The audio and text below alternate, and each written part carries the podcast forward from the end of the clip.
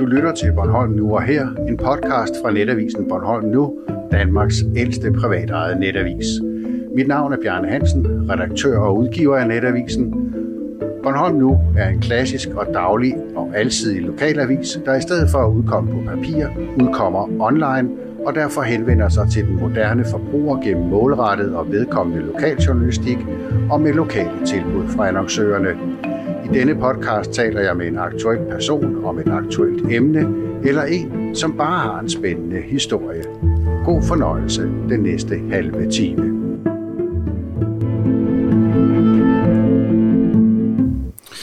Min gæst i dag er Bjarne Sten Pedersen, tidligere direktør og ansvarshavende chefredaktør på Bornholms Tidene. Anledningen er, at du snart bliver 70 år, Bjarne. Det er fuldstændig rigtigt, ja. Ja.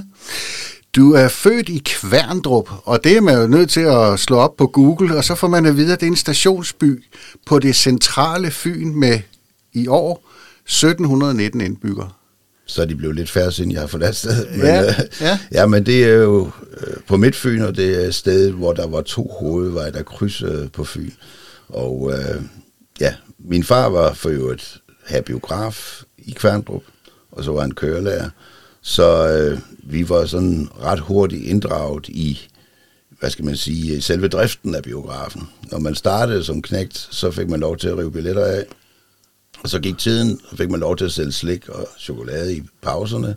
Og så for min brors vedkommende og mig, vi fik så lov til at lære at køre film. Så vi kørte film, og det kørte frem til, at jeg skulle ind som soldat. Så solgte han biografen for det, så var der ikke flere til at køre film, så, så stoppede det eventyr. okay. Og du overvejede aldrig at blive biografdirektør? Nej, for det, allerede på det tidspunkt, der var det ikke så godt for biografer. Altså, øh, benzinen koster ingenting, så folk gad ikke vente et halvt år på, at der kom en øh, film op i Kværndrup, så tog de bare til Odense og så videre, så nej, det, det, det var ikke en option, det der, det var nej. helt sikkert ikke. Men du tager så øh, realeksamen, højere handelseksamen, og øh, efter du så har øh, været i, i militæret, så øh, læser du på Odense Universitet? Ja, jeg kan mærke i afsætningsøkonomi, Øh, og det er så en HA, som det hed dengang, og så med en toårig overbygning, så jeg blev kandmærk i, øh, i Odense, ja. Men hvorfor skulle det være noget med økonomi? Det var fordi, jeg kunne ikke finde ud af, hvad jeg skulle finde på. Altså, øh, når jeg læste det, så udskød jeg jo hele tiden beslutning om, hvad jeg skulle lave. Og øh, ja, så fortsatte det bare. Og da jeg så blev færdig med Kattenmærke, så ville det næste være, at jeg skulle læse Ph.D. og tænkte, ah, det, så skulle man til USA og så videre. Så nu må jeg hellere finde på noget at lave. Og øh, det var så også svært, fordi jeg, jeg havde som sådan ingen præferencer. Men på et tidspunkt øh, fik jeg så tilbudt et job som marketingsassistent i en flagstaksfabrik i øh, Jylland. Og øh, jeg tænkte, nå ja, hvorfor skulle jeg ikke sælge flagstænger? Det kan jeg da sikkert sagtens. Og det havde jeg så hængende på hånden til tirsdag kl. 12. Og øh, tirsdag kl. 10 blev jeg ringet op fra Danske Dagblads Forening af Finn Kern, som han hed, som har set, at jeg var arbejdsløs, og øh, han skulle bruge sådan en kan mærke som sagsbehandler, så om det var noget for mig at komme til Danske Dagblads Forening. Og så tænkte jeg, ja, jeg vil heller ikke noget med aviser, men øh, det lyder sjovere end flagstænger. Så, så jeg sagde pænt ja tak, og så meldte jeg afbud til Jylland, og så tog jeg så til København 14 dage efter og startede så ind i, i pressens hus i Skinnergade. Og det var den måde, jeg kom ind i pressens, øh, eller aviseverdenen på. Jeg har ikke engang gået med aviser selv, så, så det var sådan lidt spring. ja. Men Danske Dagbladsforening, det, det er jo simpelthen foreningen for... Ja, det var alle dagbladene, der var sluttet sammen, og dengang var der jo temmelig mange. Og øh, der var også i huset øh, Arbejdsgiverforeningen, Danske Dagbladsforenings øh, Arbejdsgiverforening hed den. Øh, så, så det var en forholdsvis stor arbejdsplads. Jeg tror, vi var omkring en 40-50 stykker, der gik derinde hver dag. Okay. Så kommer du til øh, Bornholm ja. i 82. 1. februar 82. Ja. Min øh, storebror flyttede for mig. Øh, jeg boede nede i Kannegade, og øh, han flyttede for mig i sin Volvo 343. Der kunne vi have det hele på nær en køkkenstol. Så, øh, så jeg havde ikke så meget harpengud med mig. Altså, jeg var jo ungkald, og øh, da jeg flyttede til Bornholm, jamen, hvorfor ikke? Altså, der, jeg har kun været der en gang før, det var som soldat i en uges tid, og, og det var i februar måned, og der nævnte, det, der skulle jeg godt nok aldrig over igen, fordi det var meget koldt og godt. Men øh, så blev der en Bornholm. Du bliver prokurist. Ja, det var fordi, man vidste ikke, hvad man skulle kalde mig. Altså, man havde annoncechefer, man havde marketingchefer, øh, nej, øh, distributionschefer og sådan noget. Men, men så, for ikke at genere nogle af de andre funktionsledere, så kaldte man prokurist, fordi det var der ikke rigtig nogen, der vidste, hvad var. Nej. Og jeg fik for øvrigt heller aldrig prokurer, før jeg blev direktør. Så, så jeg tror, vi var to i dansk dagspres, der hed prokurister. Ja. Hvor stor var avisen dengang? Den var omkring en 9.500 i oplag, ja. og øh, jeg mener, der var omkring en 65 ansat på det tidspunkt. Men dengang var den jo meget øh, tung, rent øh, teknisk. Altså, da jeg kom, havde man lige smidt blyet ud, og, og det vil sige, at en af mine opgaver var at indføre EDB i administrationen og i distributionen, abonnement og sådan noget der. Og det var det, jeg kastede mig over, for man sad stadigvæk, da jeg kom, øh, og det har jeg selv gjort, sætter, og satte bogfører i det, jeg kalder mumlebøger. Kæmpe store bøger, hvor man satte bogført på tværs, og så laver man niprøven, når, når man er for bogført, for at se, om det hele stemte ned i hjørnet. Øh, det blev så skiftet ud øh, året efter med, øh, med EDB, hvor man så begyndte at bogføre det øh, via EDB. Ja. Men og så er det bare fortsat hen ad vejen. Jo. Ja, men, men på det tidspunkt, der havde man jo også en socialdemokratisk avis, ja. øh, øh, Bornholmeren, ja. altså den tidligere Bornholm Socialdemokrat. Ja. Øh, og dengang havde man indtrykket af, at, at det ligesom, det man kæmpede øh, med, det var ligesom at lægge aviserne om, for hvis man ser de gamle udgaver af Bornholms Tidene, så var det jo stort set landsnyheder, der var på forsiden, ja. og, og, og så var der en eller to sider med, jeg vil lige ved at sige, notitser ja. øh, fra lokal. Og, og, og så var tidene, har jeg læst, den første af de to aviser herovre, der ligesom gjorde mere og mere ud af det lokale, også lokale billeder øh, og så videre. Og det var det, der sådan set gjorde, at man blev den store avis.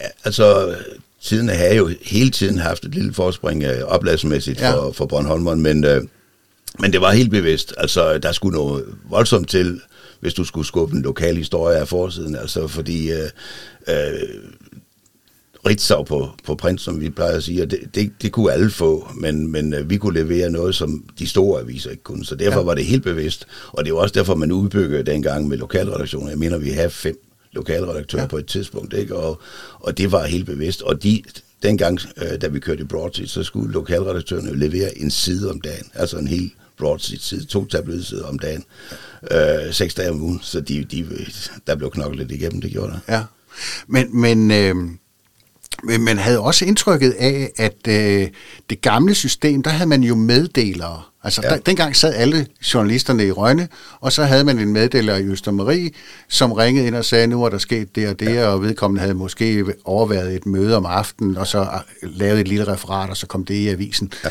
Men, men det rykkede tidligt pludselig ud med, som du siger, en lokal redaktør, ja. som sad der og... Ja, og fysisk, ikke? Altså, ja. vi havde lokalredaktører i Hasler og i Allinge og Kirkby og i Næksø, og så havde vi faktisk også lokalredaktører i Rønne. Ja. Altså, så vi havde fem, øh, som hver skulle sørge for en side i hvert fald. Ikke? Og så havde vi så de, de øvrige journalister, som så tog af af Østof, eller hvad man nu ville, eller hjælp ja. lokalredaktøren med at dække ja. en, en stor sag, der kunne dukke op. Ja. ja. Det var helt bevidst. Ja det tog Bornholmeren så også Selvfølgelig, altså fordi ja. det, det var jo også det rigtige, det var det, at vi kunne, som ingen andre kunne, ikke? altså ja. levere det lokale stof. Ja, ja det er rigtigt. Men, men øh, det er rigtigt forstået, at Bornholmeren var så hurtigt med at få en ugeavis, ikke? Nej, øh, der skete det, at der kom en ugeavis, det er før min tid godt nok, ja. der, der hed Øen, så vidt jeg husker, og ja. øh, den fik lov til at være alene i en eller to uger, og så kom Bornholms Tidende med Bornholms Tidende okay. ugeavis, og så kom Bornholmeren med Bornholmerposten. Ja. Og, og man har hele tiden haft en i Kirkby, der hed Rytterknægten. Ja, og, man havde Østbornholm også. Og Østbornholm og Nordbornholm, øh, ja. eller Nordland, hvad din, nej, Nordbornholm, tror jeg. Den hed ja. Nordbornholm, men, ja. men, den, men den stoppede jo, jeg, jeg tror, i, i 40'erne eller sådan noget. Nej. Og så kom øh, den igen. Ja, øh, der var jo flere om at lave de der ugeaviser. Altså, ja. skal lave jo Rytterknægten og, og Østbornholm. Og jeg mener, at Holm faktisk lavede øh, Nordbornholm på et tidspunkt. Men, men vi købte jo det hele, han har sagt, i, ja. i 1990 øh, købte vi øh, Rytterknægten af Syde, og så overtog vi jo øh, Gornitska i Næksø, så fik vi Østbornholm og Nordbornholm med på det tidspunkt, ja. og den Bornholm for den sags skyld. Ja. Så, så øh, der var faktisk fem uaviser på et tidspunkt ja. på Bornholm på én gang. Ja. Man havde også indtrykket af, at, at, at det sådan set var en ret god fordeling. Øh, altså, det, det, det nære øh, jo, jo. Blev, blev meget nært, når det var øh, uavis, ikke også? Og der var, jeg kan jo godt se, at det var en klar fidus for jer at opkøbe dem, fordi øh, så sad I jo på hele annoncemængden. Ja, jo, men altså, det, det eksisterer jo lidt i, i nu, ikke? Altså med Klemskeravisen og Svanikeavisen og så videre, ja. ikke? Altså, øh, og Hasle. Øh, så, så de eksisterer, men, men øh, jo så ikke i tidende regi, men, men øh, som lokalforeningsregi, kan man godt sige. Ja. Og, og de dyrker jo det helt nære, ikke? Og, ja. og det er fint, altså. Ja. Det, det er udmærket.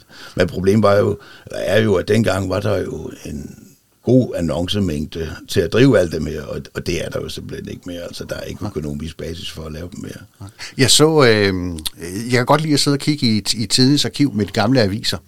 Øh, og dengang, øh, jeg tror det var i 40'erne, der var der enten seks eller otte sider. Ja. Og der var altid to eller tre sider stoppet med annoncer. Ja, ja, ja. Altså stort set uh, halvdelen af avisen var jo uh, annoncestof, ikke? Ja, jo, jo, jo. Og, og det blev jo mere øh, udbredt. Op i 80'erne, der var det jo nogle kæmpe aviser, rent annoncemæssigt. Ja. Ikke?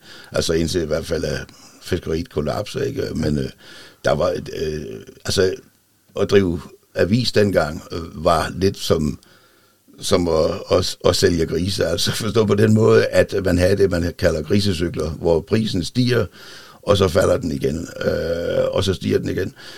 Det samme gjorde sig lidt øh, gældende med samfundsudviklingen. Altså det, det var nærmest helt biblisk. Altså hver, hver syvende år, så havde du en top, og så faldt det igen, og, øh, og så fik du syv år efter en bund, og du kunne næsten øh, sætte kalenderen efter det, at nu er der gået seks år, så til næste år, så vender det ikke. Øh, og, og så ja, så kommer annoncerne igen. Og det eneste forskel nu, det er, at nu kommer annoncerne ikke igen. Nej. Altså lige meget for mig, det vender. Men, men uh, tidligt fik jo en optur, da, da A-pressen besluttede at ikke længere give tilskud til Dagbladet Bornholmeren, og så lukkede den jo over en nat. Ja. Og, og tidens oplag steg ja. jo til over 14.000. Ja, jeg havde selv fornøjelsen af at have det største oplag. 14.500 ja. havde vi øh, første halvår. Øh, ja, nu kan jeg sgu ikke huske, om det var i 96 eller noget i stil. Ja. Øhm, det er rigtigt. Øh, da de lukkede, øh, blev jeg ringet op af en kollega fra Lolland, som konkurrerede med Nydag, og sagde, nu lukker de altså. Så, ja, det, den har vi hørt før, ikke? Ja. Men øh, så blev det officielt, og så kunne jeg så gå ned på ekspedition og sige, ja, så kan I godt lige forberede jer, for det nu, nu kommer der til at ske noget. Og der gik heller ikke lang tid, så begyndte telefonerne at ringe jo.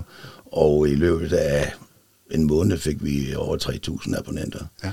Og Bornholm havde på det tidspunkt 5,5 men, uh, 1000, men der var jo mange, der holdt begge to. Ja. For jamen, uh, især erhvervsdrivende og sådan noget, de holdt begge avisen. Ikke? Ja. Så, så, så det var nogenlunde, hvad vi kunne få. Så. Og det var fint jo. Jørgen Baumgaard, som var øh, ansvarshavende chefredaktør på Tidene på det tidspunkt, han fortalte mig en gang, at, øh, jamen, hvis, hvis øh, at Tidene var så hårdt presset økonomisk dengang, så hvis A-pressen havde holdt live i dagbladet, øh, Bornholmeren i et år eller to mere måske, så var det ikke sikkert, at tiden havde klaret det. Ej, men der, der var jo sket det, at øh, da Bornholm var lukket, havde vi jo brugt, øh, der, var, der var en regel for Bornholm, der gjorde, at hvis man havde sådan nogle investeringsfonde, øh, så skulle, så, øh, det var typisk tandlæger og sådan nogen, som indbetalte ja. til sådan nogle fonde, og så kunne man, så kunne man bruge den til at, at starte en ny virksomhed, men man skulle selv være der. Men så lavede man en regel for Bornholm, hvor man kunne bruge sine midler på Bornholm, uden at skulle være med. Og, og, og der var mange, der havde problemer med overhovedet at få den brugt. Og øh, på det tidspunkt øh, havde jeg en god ven i, øh, der var stadig, i øh, København som revisor, og han, han sad med en hel del af dem. Så sagde han, hvorfor øh, sælger I ikke rotationen og leaser den, og så kører den tilbage igen? Ja. Så, og, og så, så kom han med en, jeg tror, han kom med investorer på omkring 7 millioner, og jeg fandt så tre, og så solgte vi rotationen for 10 millioner, og så med den option, at vi kunne købe den tre år efter for 7. Øh, og, og det gjorde så, den var jo skrevet stort set ned, så det gjorde, at pludselig fik vi jo et, et ret stort overskud. Ja. Og det gjorde så, at vores egenkapital pludselig blev reetableret overnight. Og jeg tror, det har været medvirkende til, at Lisbeth Knudsen har sagt, at ah, nu, nu går den ikke mere. Altså, fordi uh, da vi så havde fået gjort, lavet den lille manøvre der, så havde vi jo en hel del penge, og så gik vi ind og investerede i, i ny teknik igen, som så sikrede heltidsombrydning og sådan noget der, og, øh, og det gjorde jo også, at vi kunne spare nogle folk og sådan noget der. Så, så øh, det, det er rigtigt, altså, øh, da jeg trådte til, som direktør i 87, der var vi hårdt presset. Altså, det var fiskerikrisen. Jeg mener og kan huske, at vi havde en egenkapital på halvanden million. Og det rækker ikke langt. Altså, det var stort set kun huset. Ikke? Ja. Uh, så, men, men det fik vi så gradvist bygget op. Uh, og uh, som sagt, den der lille manøvre der, den gjorde, at, at uh, der vi kunne holde en hel del år. Ja. Det er helt sikkert. Så fik du også øh, ideen på et tidspunkt, jeg kan huske, vi var nogen, der grinede af det og kaldte dig den lille postmester, fordi mm. øh, du ville til at uddele post og, og reklamer. Hidtil havde det været postvæsenet, der havde, ja. lige at sige, monopol. Ja, vi havde jo den lille postmester, han er Ib Christensen, men det er jo ja. lige meget. Det er rigtigt, øh, men vi havde på det tidspunkt, øh, du snakker om det, der havde vi øh, tre distributionskorps. Vi havde øh, vores aviskorps, som gik seks dage om ugen om eftermiddagen. Vi havde adressløs korps, altså med adressløs forsendelse, gik to gange om ugen, hele øs. Og øh, vi havde et morgendistributionskorps, som gik i de store byer med, med øh, morgenaviser. Og så var min idé i og for sig, jamen, så kunne man lave et forsøg med Post Danmark. De havde haft øh, faldende postmængder, og de skulle spare og så videre. Så kunne man lave et forsøg på Bornholm, hvor, hvor de uliciterede til os. Så jeg inviterede øh, et direktionsmedlem fra Posten herover og forklarede ham min idé. Uh, han er altså nok misforstået, for han troede faktisk, at jeg ville have, han skulle overtage vores distributionsdel. Men, uh, så det blev aldrig rigtig noget, men, men uh, vi, vi flyttede med tanken også op og at trykke vores egen frimærker. Vi har bogtrykkeri og sådan noget. Ja. Det, det kunne vi også godt finde ud af, ikke? Men, uh, men det blev desværre til noget. ja. men, men når man sådan ser tilbage, så har man indtrykket af, at, at det hele tiden har drejet sig om at skaffe nogle indtægter, som kunne holde liv ja. i dagbladet. Ja. Øh, bogtrykkeri og ja, distribution og ja. hvad man ellers kunne finde på. Fuldstændig ikke? rigtigt. Altså, øh, der har stort set været den samme antal personer ansat på redaktionen i al den tid, jeg har Jeg mener, at da jeg kom, var der omkring 16 på redaktionen, og øh, det højeste, vi har haft, det er nok været 20-21 stykker. Og, og nu tror jeg, at de er 16 igen. Altså. Og der er det hele tiden drejer sig om at skaffe nogle penge, så vi har råd til at, at have så mange journalister, og dermed lave så godt et indhold som vel muligt, og, og det er det samme, der gør sig gældende stadigvæk.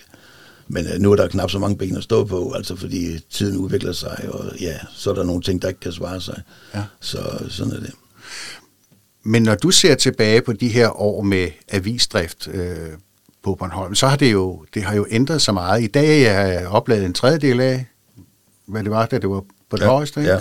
Og øh, øh, man, kan, man kan sige, at, at konkurrencen er blevet større hen over årene. Man har fået, i 60 fik man øh, lokalradio, og så fik man lokal-tv i, jeg tror det var 90, ikke? TV2. Og, og så er der kommet de her netmedier. Øh, har det været svært?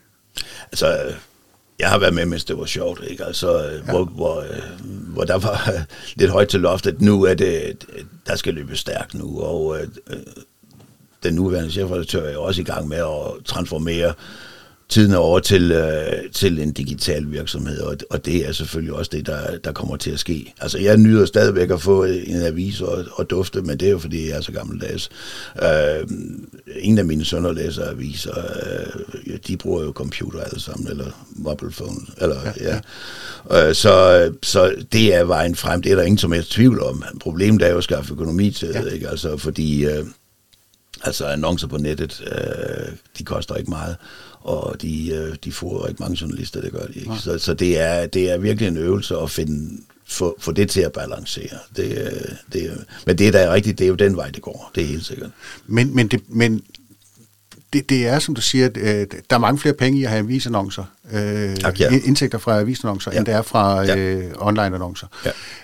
Tror du, det på sigt kan blive et problem for tidligere? Ah, det, er svært at sige, men altså, som jeg sagde før med de her øh, udsving, ikke? altså annoncerne, printannoncerne kommer ikke igen. Altså, øh, man kan kæmpe for at bevare dem, der er, og og det gør det, ved jeg jo også, de gør det nede i Nørregade, men, men øh, det, det, man må ind og indrette den simpelthen til digitalt, og så få abonnenterne over i takt med, at der kommer nye til, at de skal være dig, digitale abonnenter. Ikke? Altså, man får jo avisen og kan, kan læse hele avisen bare på, på computeren i stedet for. Ikke? Ja.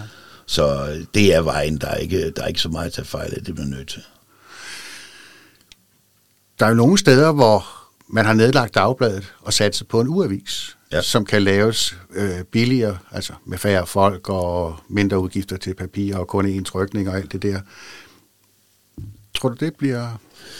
Altså, det kunne jeg da godt forestille mig. Jeg havde på et tidspunkt en kort periode på Færøerne, hvor jeg sagde i en øh, bestyrelse deroppe i Dimaletting, som den hed. Der var to aviser deroppe, Dimaletting og, og Socialolinen, og øh, den, Socialolinen, den udkom tre gange om ugen, og Dimaletting kom fire gange om ugen. Ikke? Og, så det kunne jeg godt forestille mig, at man for at spare på tryk og distribution siger, jamen okay, Øh, nu kommer der måske ingen mandagsavis, eller hvad ved jeg. Og man kan jo se, allerede nu øh, samler man jo kræfterne og, øh, og, og laver en, en meget stor lørdagsavis. Ikke? Ja. Og, og det er lidt, tror jeg, en, en samme tankegang, der ligger bag det her. Øh, så det kunne jeg sagtens forestille mig, at, at man ikke automatisk får seks, avis seks dage om ugen, øh, på print i hvert fald. Ja. Du vil nok få den stadigvæk øh, på nettet, men, men næppe på print. Ja. I Norge har lokalaviserne gennem mange, mange, mange år haft oplagsfremgang. Ja. Det er ikke mange fra år til år, men det er måske 100 det ene år, 200 det næste år, og, og, og så går de lidt ned igen. Men samlet set har, har alle lokalaviser jo stort set gået fremad hele tiden. Ja. Hvorfor er der den forskel på Danmark og Norge? Ah, det, jeg tror, det er traditionsbundet. Altså, ja. jeg, jeg kunne forestille mig, at de øh, de øh, uaviser, man har deroppe, det er forholdsvis små steder, og der har der ikke været basis for at køre en avis med øh, fem eller seks øh, ugenlige udgivelser. Så det, jeg tror, det er sådan lidt traditionsbundet også. Og nu nævnte jeg Færøerne, der er jo kun én avis tilbage deroppe nu, ja. og jeg tror stadigvæk kun den kommer tre gange om ugen på print. Ja. Så, og, jeg, og jeg tror ikke engang, den blev trykt på Færøerne, men jeg tror, den blev trykt på Island. Så, så det, det er retningen, det går. Ja. Da du kom til Bornholm i 82, havde du så forestillet dig den udvikling, som vi har set? Nej, ja, nej. altså jeg, jeg kom jo fra et organisationsarbejde, og, og havde som sådan ikke særlig meget forstand på, hvad der egentlig foregik på en avis. Så, så jeg allierede mig med de her øh, afdelingsledere, som så Måns Stappen og Preben Drejer, hvad de nu hed, som så tog mig med rundt i, i huset og, og indvidede mig i, hvad der egentlig foregik, for det, det, det er jeg jo ikke det har jeg jo ikke prøvet før. Så, og der havde jeg ikke rigtig noget øh, vision om, hvad der skulle ske. Altså, jeg var klar over, at der skulle ske noget rent øh, teknisk, at der skulle øh, rationaliseres på en eller anden led, ikke? Og, og, og det kom jo så også sådan glidende igennem årene, ikke? Men, men, øh, men øh, nej, det var, øh, dengang så verden jo meget ny, ny og lovende ud, ikke? Altså, især i 82 og 83, hvor der jo virkelig var gang i fiskeriet. Der var, der var masser af penge på Bornholm jo, så, så nej, det, det har jeg slet ingen idé om. I 97, der flirter du Ja. Du tager nemlig til Randers ja. øh, for at blive administrerende direktør på Amtsavisen Randers. Ja. Der skete det, at øh, min hustru og jeg, vi snakker, ah, okay, skal der ske noget andet, så, så skal det nok snart være, ikke? Altså, og så søgte jeg et job i Skive, øh, som øh, forretningsfører her deroppe. Det var ikke øh, direktør, men det er så lige meget.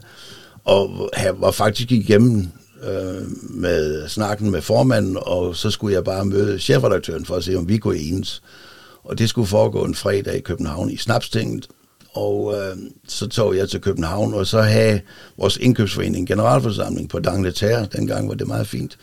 Og øh, der tog jeg så lige ind om, inden jeg skulle mødes med Ole Dahl, som han hedder og fører stadigvæk er chefredaktør.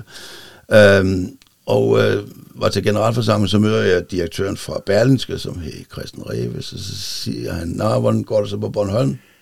Så siger han, det går fint, jeg er på vej til Skive.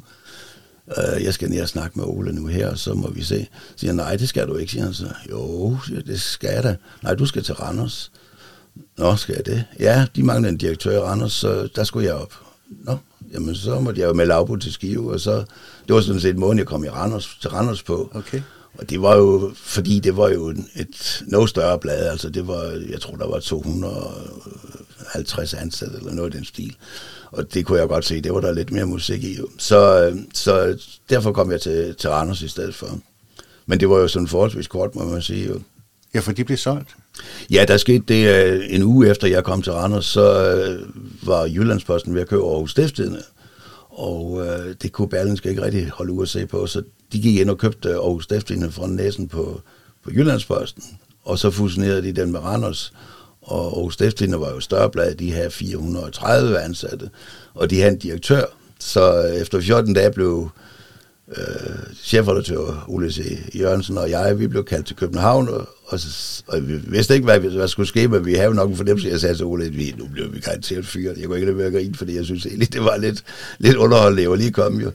Men, og ganske rigtigt, vi blev så fyret begge to, og øh, jeg fik så tilbudt jobbet som øh, økonomichef i den nye fusion, øh, fordi de havde jo direktøren i Aarhus, jo. Ja. Og det, jeg kunne, var godt klar over, at der skulle ske. Altså, der skulle fyres øh, hundredvis af mennesker, ja. øh, og, og det er jo økonomidirektøren, der kan få fornøjelsen af det. Så det, det gider jeg ikke. Altså, jeg synes, det er sjovere at ansætte. Ikke? Ja. Og på det tidspunkt var Jørgen Baumgaard jo, han har jo sagt op som chefredaktør på tiderne, og, og så har man lagt det samme job til en dobbeltvopper. Og så siger jeg til Jane, hvad... Din kone? Ja, min kone så siger, hvad, hvad siger du til, jeg søger den der, altså, jeg kan, jeg kan blive økonomichef, så ser du mig om søndagen, når jeg skal hjem og have ren skjorte på. Eller du kan se mig hver dag, hvis vi tager tilbage til Bornholm. Jamen, så vil hun så sådan set hellere se mig hver dag. Og så ringer jeg så til bestyrelsen, de har ikke noget fundet nogen endnu, og skrev en forholdsvis kort ansættelse, øh, eller en, øh, et brev til dem, hvor jeg skriver, jamen, jeg er før været ansat, og jeg kunne godt være interesseret. Og så blev jeg kaldt til samtale med bestyrelsen, og så kom jeg tilbage igen 1. januar, så jeg var væk i fire måneder. Men der var du ikke kun direktør, du blev også jeg blev, ansvarshavende chefredaktør. Jamen det var derfor, jeg tog tilbage, fordi jeg er ikke næppe taget tilbage for at, at blive direktør igen. Altså, jeg, jeg, nu kunne jeg så samle det hele, og det synes jeg var, var spændende jo. Ja. For øh, havde de kun søgt en, kun søgt en ja. direktør, så, så, havde jeg, så havde jeg næppe taget tilbage, det tror jeg ikke. Men så går der lige nogle år, ja. Og så, så, så deler man stillingen igen? Så deler man igen. Og, og, og, de, og nu er den lagt sammen igen, og det har den vist været øh, ja, ja, ja, et par gange, ikke? Det, det svinger lidt. Ja. Men ja, dengang, det var jo så, fordi nu, øh, altså en ansvarshavende chefredaktør og administrerende direktør i en, øh, ender ofte med at blive 80% direktør og 20% chefredaktør, fordi ja. der, der er mange ting, der skal tage stilling til. Og så vil bestyrelsen så have koncentreret magten på redaktionen, og så blev det så Dan Kvitser, der blev chefredaktør, og jeg fortsatte så som direktør. Og, og, og ja, det kørte så indtil Dan forsvandt, og, og så kom jo Søren, Søren Solskin, og så vil man, øh, så vil man gå tilbage igen, Søren Christensen, så vil man ja. gå tilbage igen til øh, en dobbeltvopper, som man kalder det inden for fagsproget. Ja. Så. Og der kunne pludselig alting lade sig gøre. Jeg ved, Dan Kvitser i overvis havde talt om, at han gerne ville ned i det, vi kalder BT-format. Nej, nej, Dan ville ikke. Nå? Nej, nej, nej. Øh, og jeg ville egentlig heller ikke. Nej. Øh, fordi jeg har jo set, alle mine kolleger stort set på nær politikken og Kristelig Dagblad, tror jeg, ja. har gjort det, men øh, der var, alle har jo tabt oplag. Jeg tænkte, det har vi egentlig ikke brug for. Øh, og plus at annoncerne fylder alt så meget og så videre. Men, øh, men øh, så kom Søren Christensen, og han ville gerne have det. Nå, jamen, øh, så gør vi det. Ja. Og, og det koster heller ikke specielt meget i oplag, det tror jeg egentlig ja. ikke. Altså, og det, det gør det selvfølgelig også nemmere at producere, for det er nemmere at lave en, en tabloid side, end det er en broadside. Ja. Det er ingen tvivl om. Men øh, de gode gamle dage vender aldrig tilbage. Nej, nej, det tror jeg ikke på. Nej. Det tror jeg ikke. Vi har lige et, et par minutter til sidst. Hvad laver du i din fritid? Jeg ved, du går på jagt, og du kommer ud på travbanen. Ja, jeg går på jagt og kommer på travbanen, og så fisker jeg lidt, og ja. så sidder jeg i bestyrelsen for frimærkklubben, så vi, jeg køber en del frimærker op og udstykker og sælger igen, hvis der er nogen, der skal have deres samling realiseret. Ah, jeg spiller brits med min kone, spiller golf er med Neot Fellow-ordnen. Øh, jeg er med i Rønne Skydeselskab og lidt med i bestyrelsen i Mesters Venner. Jo, men jeg går sådan godt og kan få tiden til at gå. Ja, det kan jeg da forstå. ja, så altså lige et hus og en familie, der skal passe så jo. ja, ja. men, øh, det var spændende at høre, og øh, tak fordi du kom. Ja, selv tak. Tak fordi jeg måtte.